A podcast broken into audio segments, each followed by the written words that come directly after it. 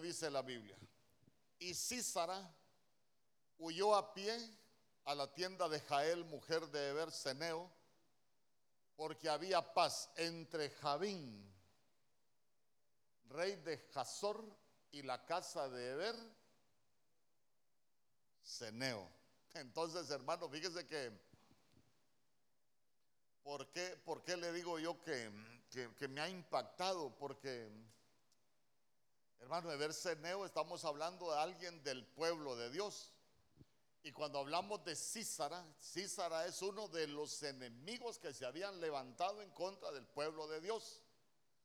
Pero mire qué tremendo, ¿por qué? Porque cuando Sísara se siente derrotado, lo que hizo es, no, yo me voy a ir a, a refugiar en la casa de Heber Ceneo.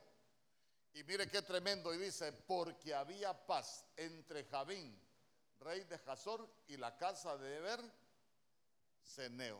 Como yo quiero que usted aprenda a interpretar la Biblia, para que no solo la leamos, porque la Biblia no es un libro de lectura, es un libro que nosotros necesitamos interpretar. A ver, ¿qué piensa usted cuando lee ese verso?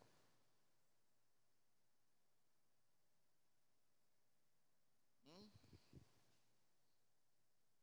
Léalo bien.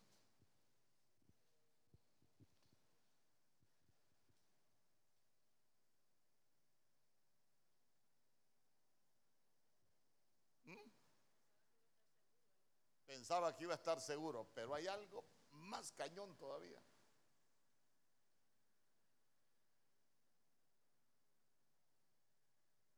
Léalo bien, léalo bien. ¿Mm? Ah, que la Biblia, la Biblia tiene sus cosas bien. Porque usted la lee y, y la leemos y, y la leemos. Entonces, mire, ¿contra quién peleaba el pueblo de, de, de Dios en ese momento? ¿Contra quién peleaba? ¿Cómo se llamaban los enemigos? Se lo acabo de decir. Jabín era el rey y el comandante del ejército del enemigo que estaba peleando contra el pueblo de Dios era Sísara. Entonces, lo que yo le explicaba, cuando Sísara se sintió derrotado, ¿qué fue lo que dijo Sísara? Me voy a ir a meter a la casa de Heber porque estamos en paz. Ya, ya va dando, ¿a dónde lo quiero llevar? El enemigo que estaba siendo derrotado, el enemigo del pueblo que estaba siendo derrotado, dijo, no, yo me voy a ir a meter a la casa del que supuestamente debería de ser su enemigo, porque allá se iba a refugiar. Mire, le voy a decir, le voy a, le voy, me voy a anticipar con algo. Usted se recuerda que la Biblia dice que cuando un espíritu sale de un cuerpo, se va a los lugares desiertos buscando reposo y al no hallarlo, ¿qué dice? Volveré a mi casa de donde salí. Entonces estamos, estamos viendo a alguien que estaba en paz con su enemigo.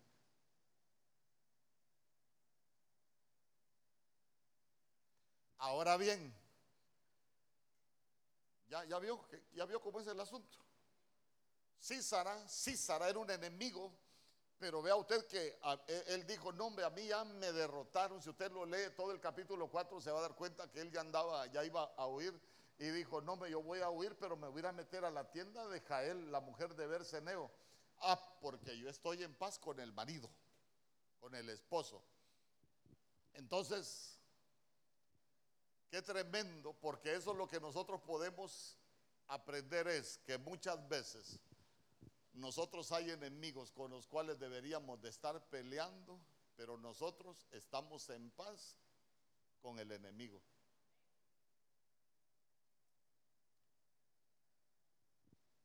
Imagínese usted cómo nosotros podemos estar en paz con un enemigo. ¿Cuáles son los enemigos? ¿Qué es, ¿Cuál es el enemigo más grande del pueblo de Dios? El pecado. y cómo nosotros podemos estar en paz con el enemigo. Que el enemigo, ay, ahí en la casa de aquel cristiano, ahí me voy a ir a, ahí voy a huir, ahí me voy a ir a refugiar. ¿Por qué? Porque en esa casa estamos en paz. Lo, lo que nos enseña es que, que muchas veces nosotros nos acomodamos al pecado. A veces nos volvemos tolerantes al pecado en nuestras casas.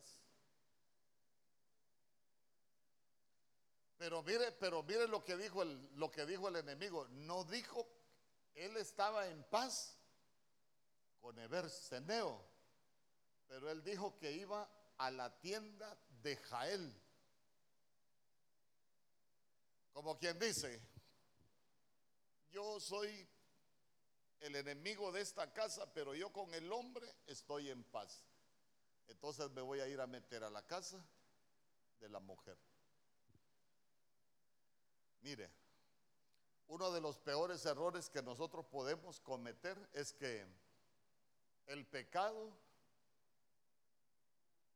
llegue a nuestras casas y que nosotros estemos en paz con el pecado en nuestras casas. Porque nosotros como pueblo de Dios, hermano, si hay algo que, que nos va a llevar a la muerte, porque la Biblia dice que la paga del pecado es la muerte. Entonces, entonces el pecado es un enemigo contra el cual nosotros podemos, tenemos que luchar, pero no podemos estar en paz. A ver, ¿cuándo uno se pone en paz? Cuando nos volvemos tolerantes. Ah, está en pecado, pero Dios lo va a cambiar.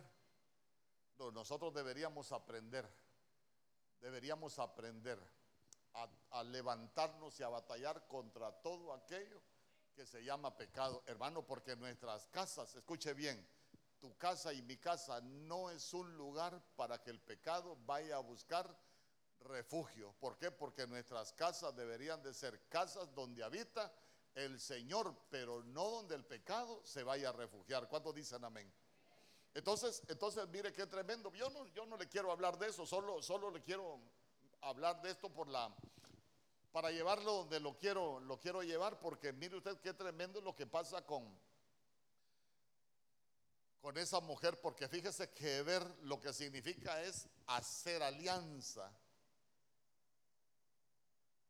Hacer alianza, o sea que de pronto podemos tener hasta alianza con el pecado. Permitimos que se meta en nuestras casas, pero pero hay algo bien bien bonito que yo le quiero le quiero compartir, porque me llamaba mucho la atención, porque en el verso dieciocho, en Jueces capítulo cuatro, verso dieciocho,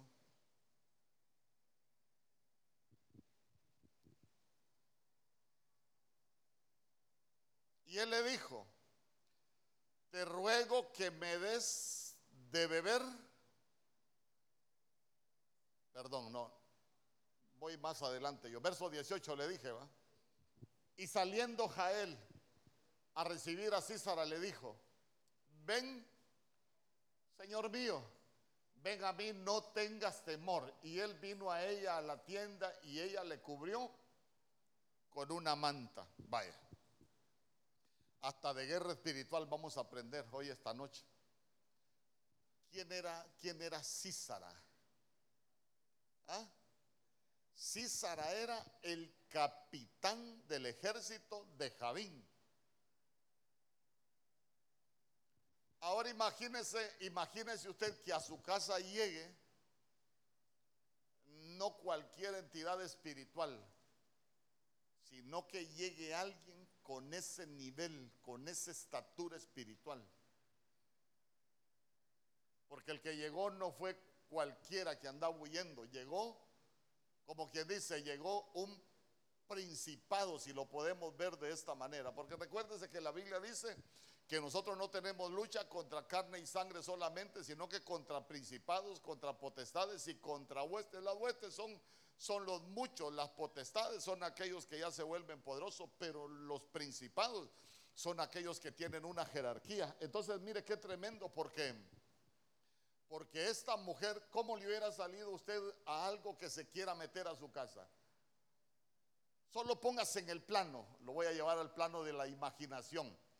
Entró el capitán del ejército del rey Jabín y en la casa estaba Jael. ¿Qué hubiese pasado si Jael le sale, como decimos nosotros, bufando? ¿Qué hubiese pasado? Hubiera sido difícil para Sísara acabar con ella.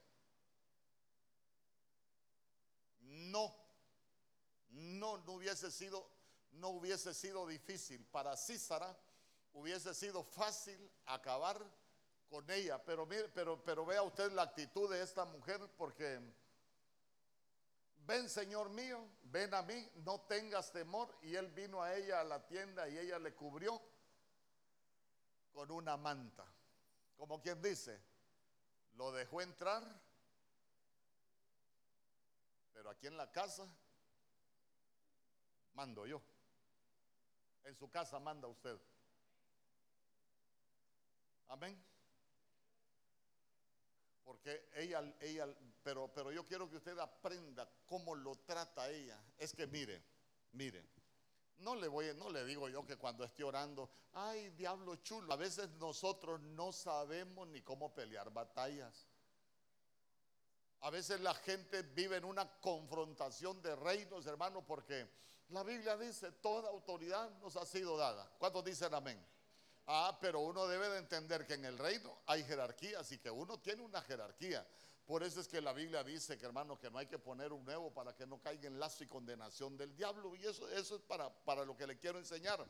¿Por qué? Porque usted se recuerda en el libro de Judas cuando la Biblia dice que Satanás se disputaba el cuerpo de Moisés con, con Miguel. No se atrevió Miguel a proferir juicio, sino que le dijo que Jehová te reprenda. Uno debe de saber cómo pelea las batallas espirituales. ¿A dónde lo quiero llevar en este momento? Que a la casa de esta mujer llegó una potestad, hermano, que en lo natural usted se va a dar cuenta que ella no tenía la fuerza como para pelear con él, si aquel era el capitán del ejército del rey Jabín, pero ella, una mujer. Venga, Señor mío. No entró en confrontación con él, pero quiero que note algo al final. Le cubrió con una manta. Y eso es lo que, eso es lo que quiero comenzar a enseñarle. Nosotros necesitamos tener manta. Y manta es autoridad en nuestra casa para poder cubrir nuestras casas de todo aquello que quiere entrar. Amén. Usted cubra a sus hijos. Padre, yo cubro mis hijos. Yo, usted, usted tiene que ser una, nosotros tenemos que ser una iglesia que tiene esa, esa autoridad para poder cubrir a nuestros hijos. ¿Cuántos dicen amén? Pero mire, no me voy a detener mucho porque tenemos mucho que, tenemos bastante que, que hablar. Verso diecinueve.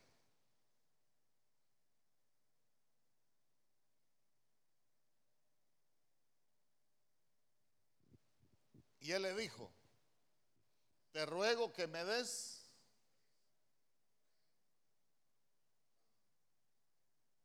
un poco de agua, pues tengo sed. ¿Y qué abrió ella? Un odre de leche y le dio de beber y le volvió a cubrir. Entonces aquí empieza ya. Tener solo agua. Nosotros ya necesitamos tener leche. Y saben, y saben, quiero que reparen un detalle. Cuando habla de odre, cuando habla de odre, esa es la leche que ellos ya tienen preparada para cuajar. No es leche así como cuando, vaya, vámonos al plano. Cuando usted compra leche, la ponen en, en la hornilla y usted ahí la, la hierve para consumirla. Pero cuando la tenían guardada en los odres, ya no era para consumirla, sino que lo que hacían era para cuajarla.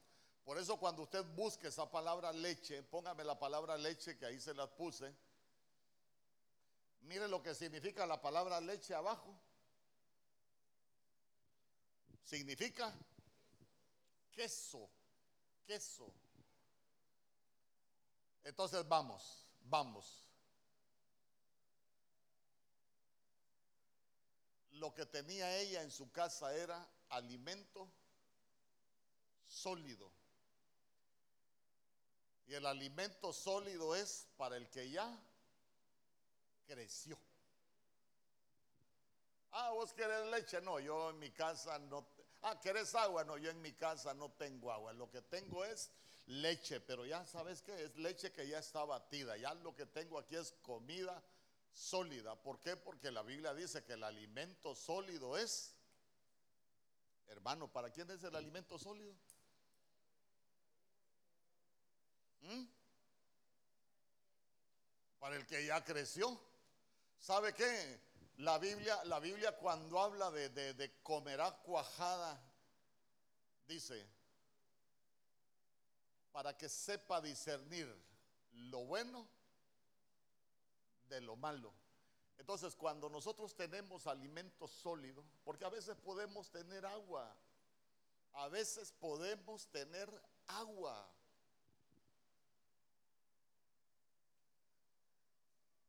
Le quiero preguntar, ¿la samaritana tenía agua? ¿Iba al pozo la samaritana? ¿Acarreaba agua la samaritana? Y cuando el Señor le dijo, anda a traerme a tu marido, no tengo, le dijo. Ah, bien has dicho, cinco has tenido y el que hoy tienes no es tu marido. Tenía agua, pero tenía un desorden de vida. Amén. Hay gente que se sabe la Biblia, pero tiene un desorden en su vida.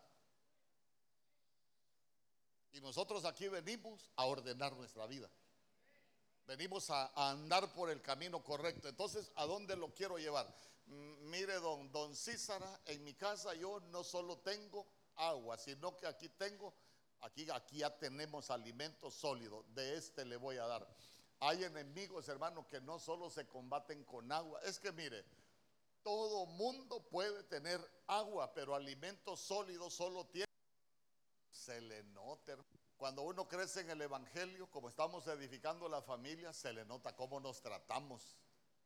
Cuando uno crece en el evangelio, se nos nota cómo nos llevamos.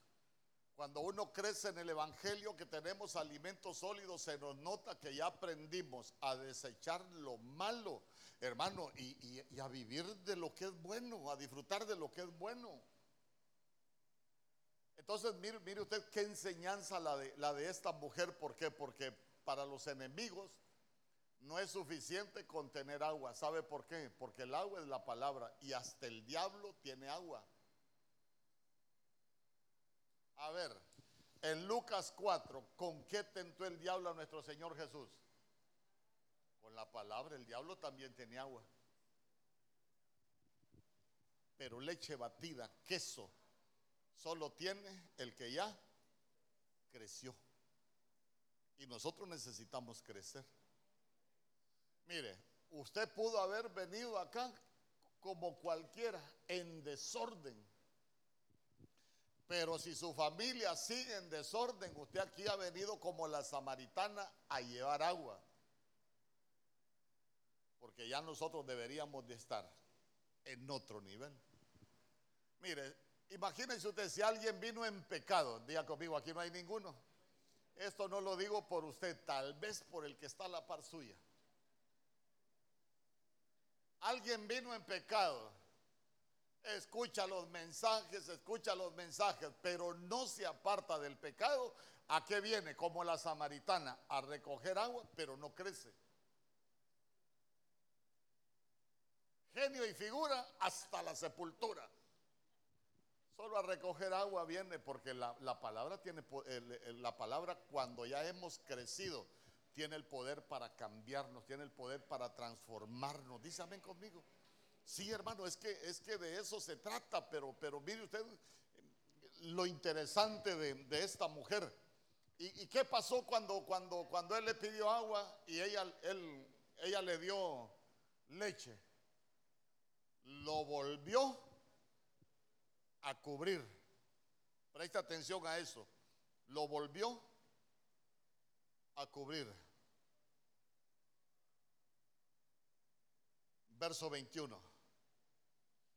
Me voy a adelantar un verso.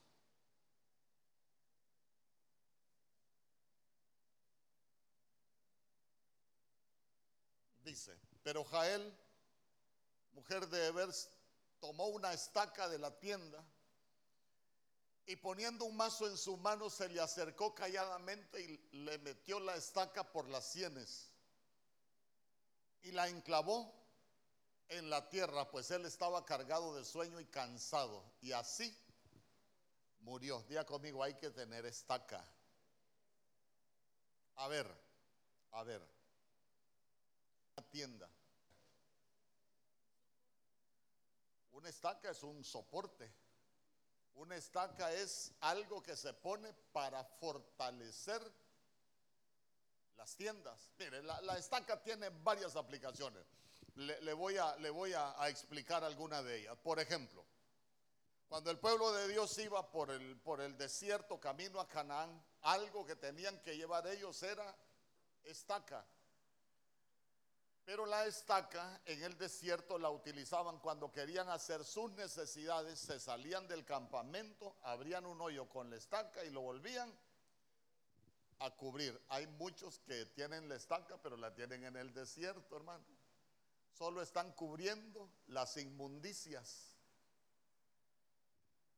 Pero la estaca también es un arma de conquista, porque usted recuerda que la Biblia dice que hay que ensanchar las estacas.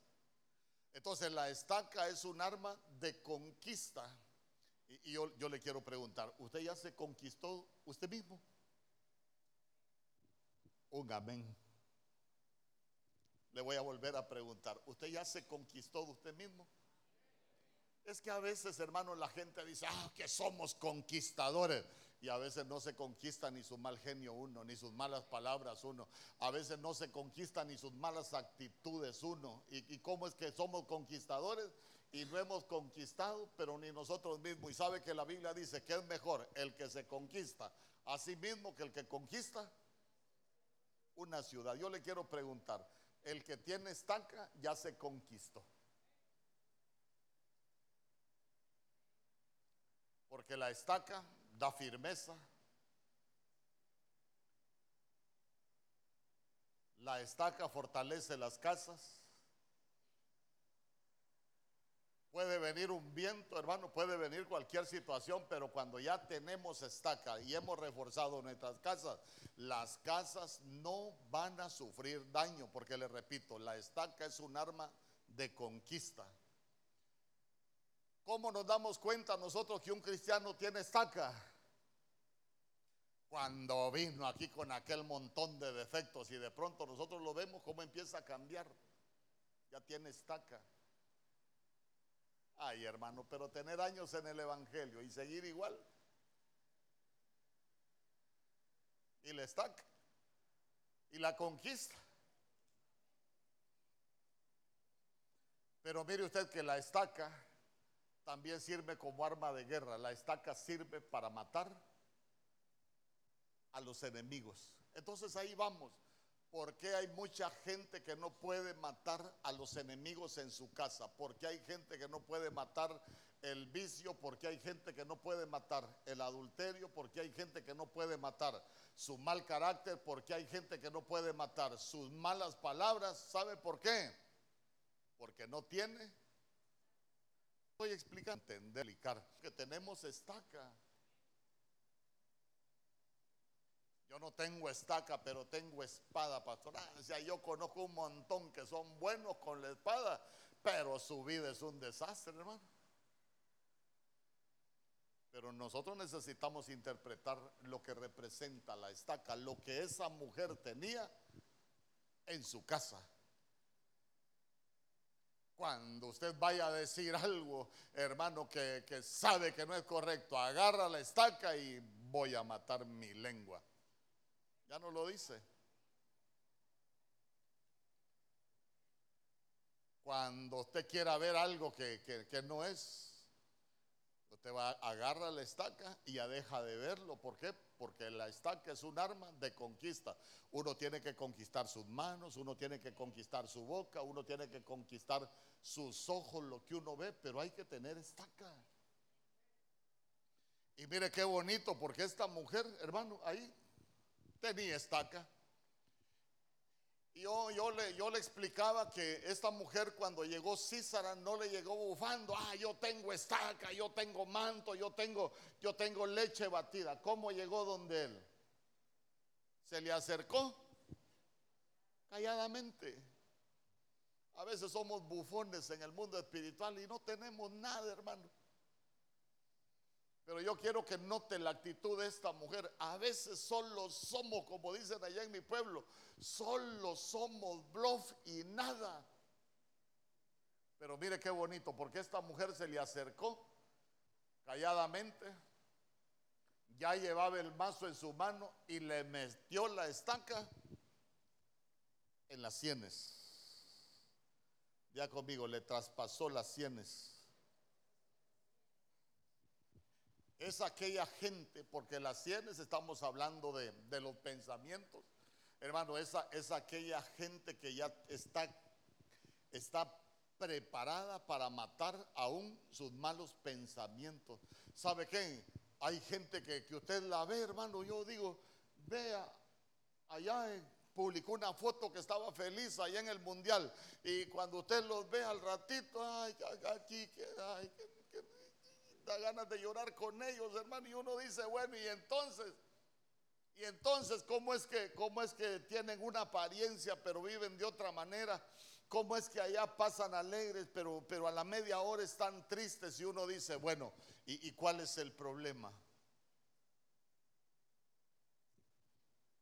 Que no hemos podido matar la tristeza. Usted ya mató la tristeza, porque hay mucho pueblo de Dios triste, hay mucho pueblo de Dios preocupado, afanado, pero nosotros necesitamos a, a tener estaca. ¿Sabe por qué? Para conquistar, para conquistar.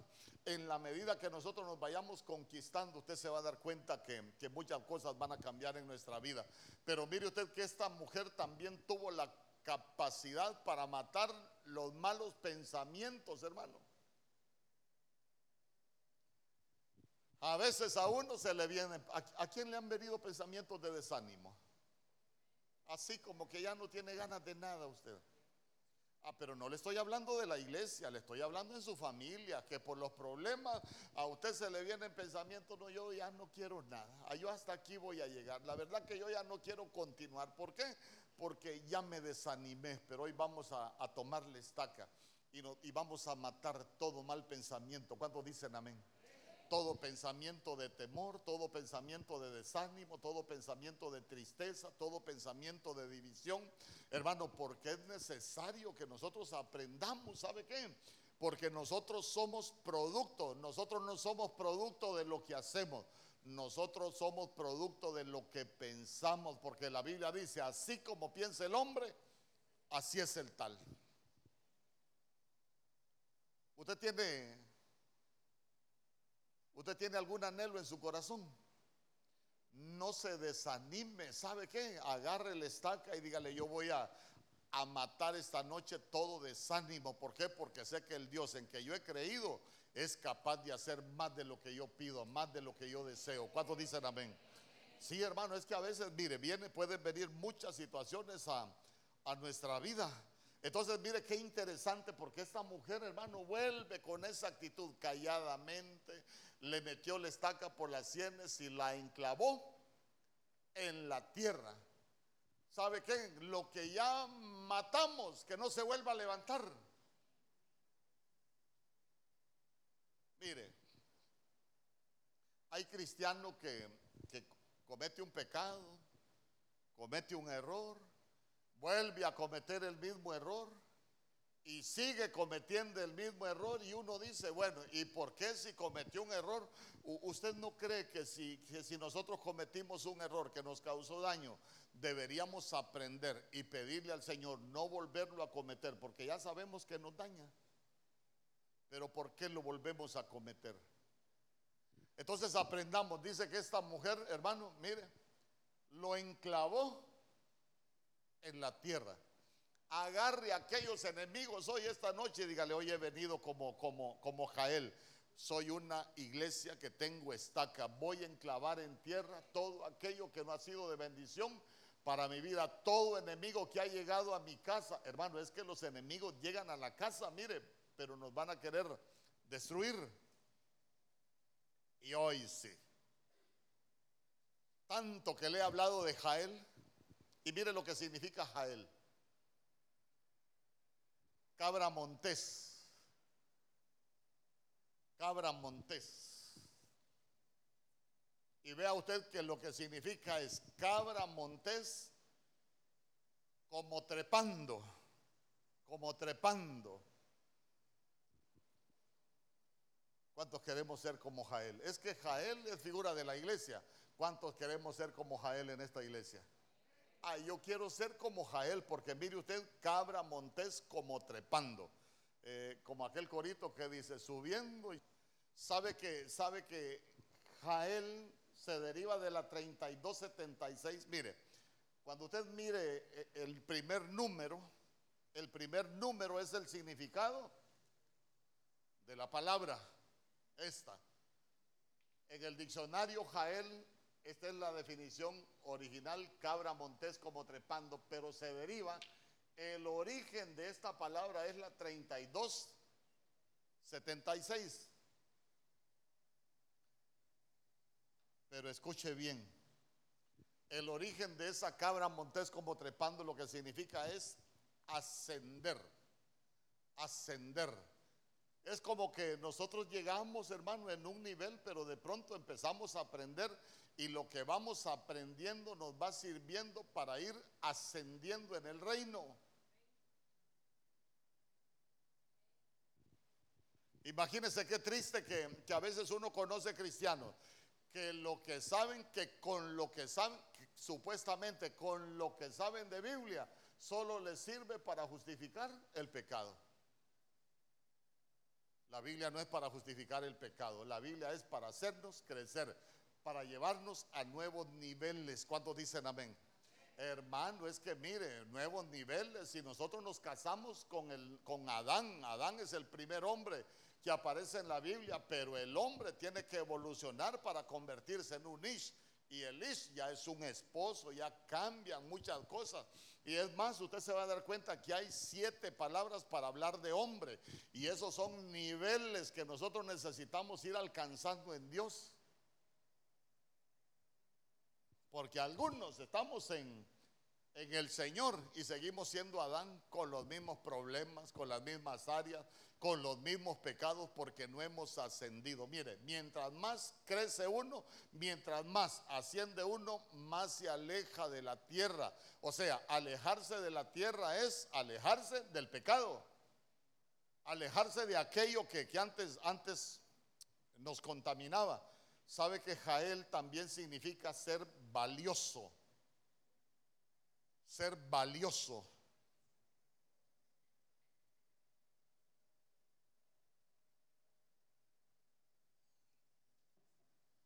Hermano, qué bonito es volverse valioso en su familia. Un esposo valioso, una esposa valiosa, hijos valiosos. Digan amén los hijos. Ay, hermano. Ahí está, mire.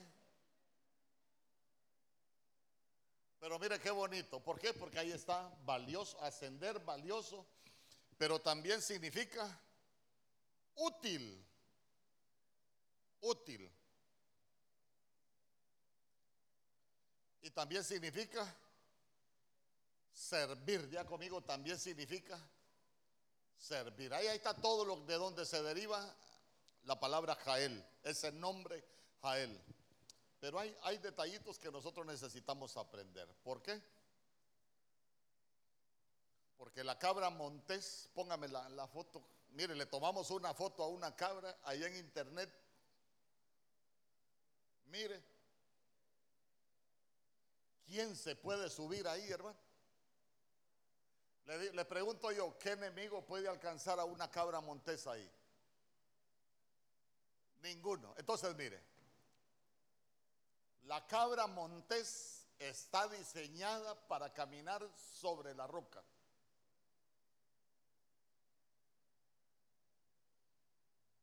Entonces vamos, ¿quién es la roca? Cristo. Entonces mire qué bonito, ¿por qué? Porque si la cabra montés está diseñada para caminar sobre la roca, ya no se va a revolcar en el fango.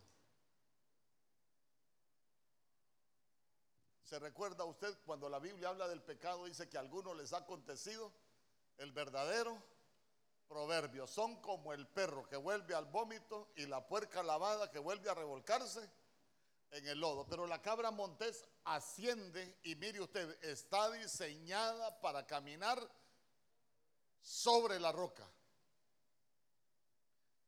Ahí es cuando uno ya se preocupa, hermano, por no ensuciarse en el pecado. Ahí es cuando uno se preocupa por no ensuciarse con cosas malas. Ahí es cuando uno se preocupa por mantenerse limpio. Usted se preocupa por mantenerse limpio. Usted se preocupa por mantener su casa en orden, en paz, hermano. Usted se preocupa para que la suciedad no, no llegue a su casa. Es que eso es ascender. Eso es ascender, eso, eso es ir subiendo de, de nivel. Y ahí le voy a dejar esa foto porque hay, hay algunas cosas que, que vamos a seguir hablando de, de esa cabra montés. ¿Por qué? Porque a la cabra montés le gusta vivir en lo alto. ¿Hay algún canto de nosotros en lo alto? A ver, los de alabanza.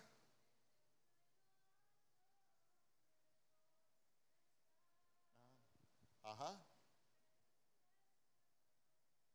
La fe de una iglesia gloriosa, el templo en lo alto donde Dios está. Pero usted se recuerda que la Biblia también habla de la sinagoga de Satanás, y uno debe de saber dónde se congrega, o en el templo en lo alto o en la sinagoga de Satanás. ¿Por qué? ¿Qué hay en la sinagoga de Satanás?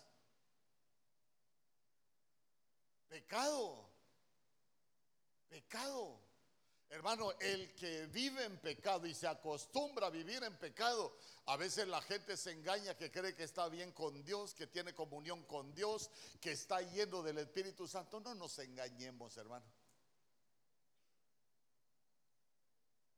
Pero a la cabra le gusta vivir en lo alto. ¿Se recuerda usted que hay un, hay un corito que dice: ando volando bajo? Fíjese que, fíjese que a veces, a veces uno en el mundo, a veces uno en el mundo escucha cosas que uno, uno las escucha bonitas. Por ejemplo, ¿quién ha oído hablar de Facundo Cabral? ¿Quién ha oído hablar de Facundo Cabral? Fíjese que Facundo Cabral es un cantante que, que, que ahí lo mataron en Guatemala, pero él, él tenía una canción que a mí me gustaba y yo se la cantaba a Maoli cuando éramos mundanos. Y yo me recuerdo que ese, ese canto dice: no crezca mi niña, no crezca jamás, los grandes al mundo le hacen mucho mal, siga siendo niño y en paz dormirá, sin máquinas de guerra ni de calcular. Y dice: vuele bajo porque abajo está la verdad. Eso es algo que los hombres no aprenden jamás, pero la verdad para nosotros no está abajo. La verdad para nosotros está arriba. El auxilio para nosotros está arriba. ¿Cuántos dicen amén? Y yo digo, ¿cómo he estado cantándole esto a mi hija? Yo, mundano, a mundano. Y digo yo, pero si la bendición nuestra está en lo alto. Nosotros deberíamos de tener nuestra mirada en lo alto. ¿Sabe qué? Comenzamos en la tierra revolcándonos como cualquiera en el pecado, pero deberíamos de ser como esa Jael, de, de, de esa cabra montés, que comenzamos a, a ascender para alcanzar nuevos niveles en Dios, que cada día seamos mejores como esposos. ¿Escuchó el amén de los esposos? Voy, voy a volver a repetir, tal vez es que los agarré desprevenidos, que cada día seamos mejores como esposos. Que las mujeres cada día sean mejores como esposas. Que los hijos cada día sean mejores como hijos. Ay, la fuerza del...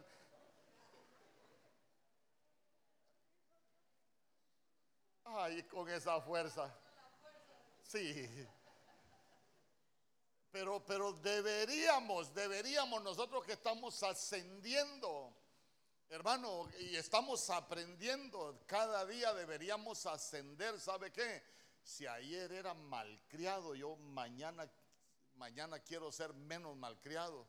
Si era maleducado, me voy a esforzar para mañana ser menos maleducado.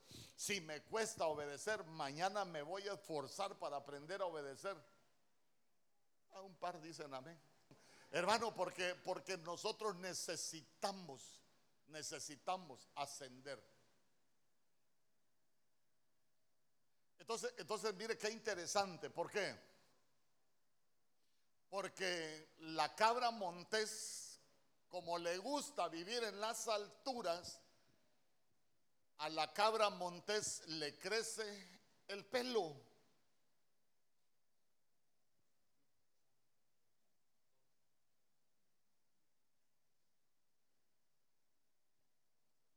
Escuche bien.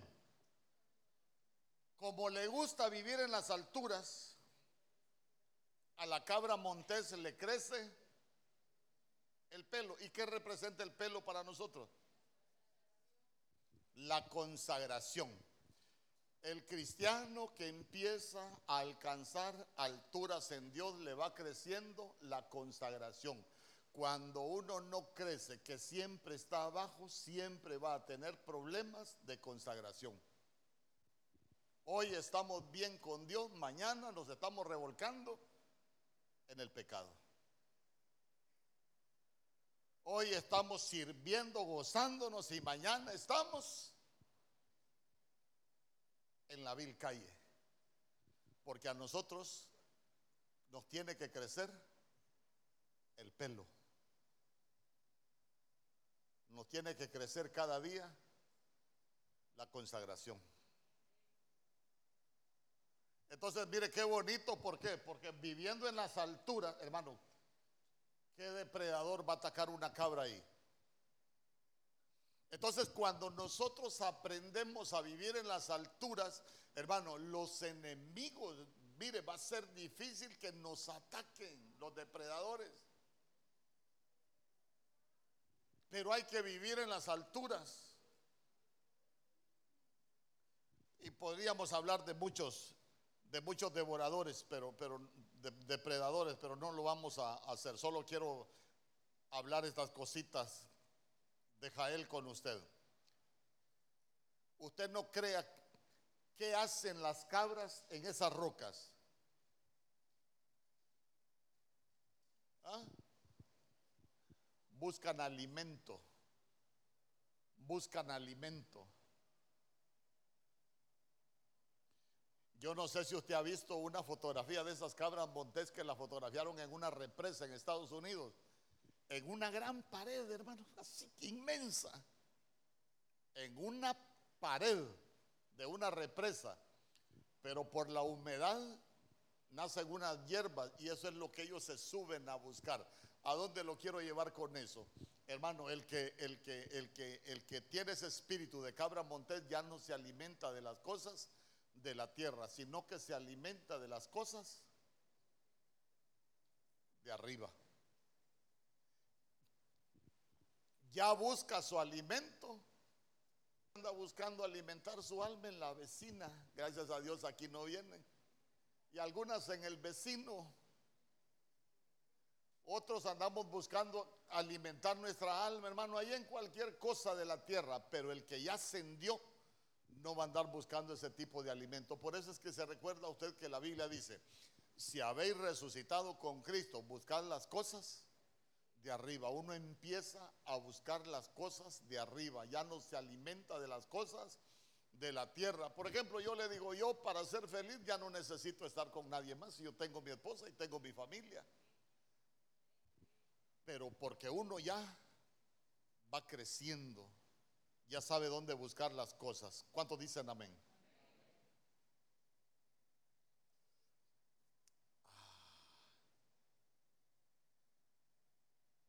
Entonces mire, la cabra montés se alimenta entre siete y diez horas al día.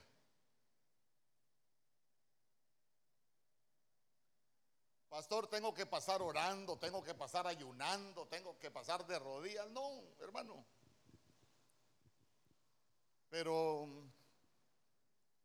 pero uno tiene que pasarse alimentando. A ver, ¿cómo nos alimentamos nosotros tanto tiempo? Le pregunto. ¿Será que si usted está en su trabajo y, y pone ahí su música cristiana, se está alimentando? Pero si pone al hermano Yankee, quiero más gasolina. Ya conmigo, necesitamos alimentarnos bien.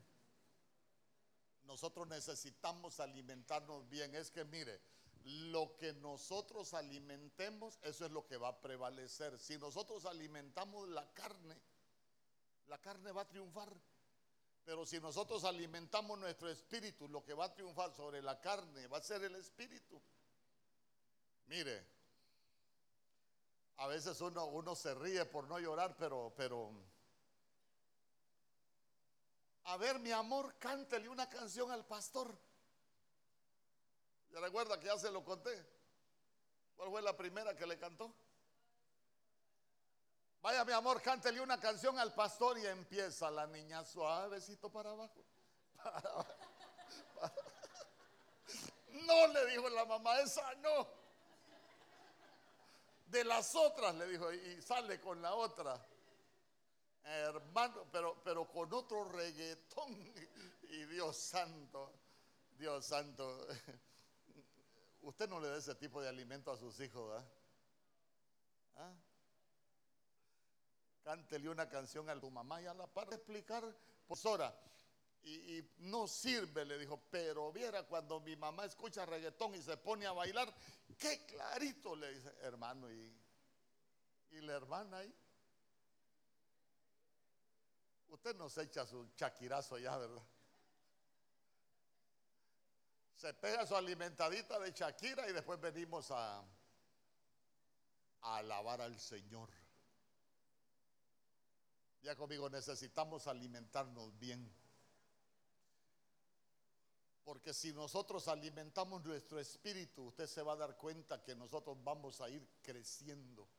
Y si alimentamos bien nuestro espíritu, hermano, vamos a poder vencer la carne.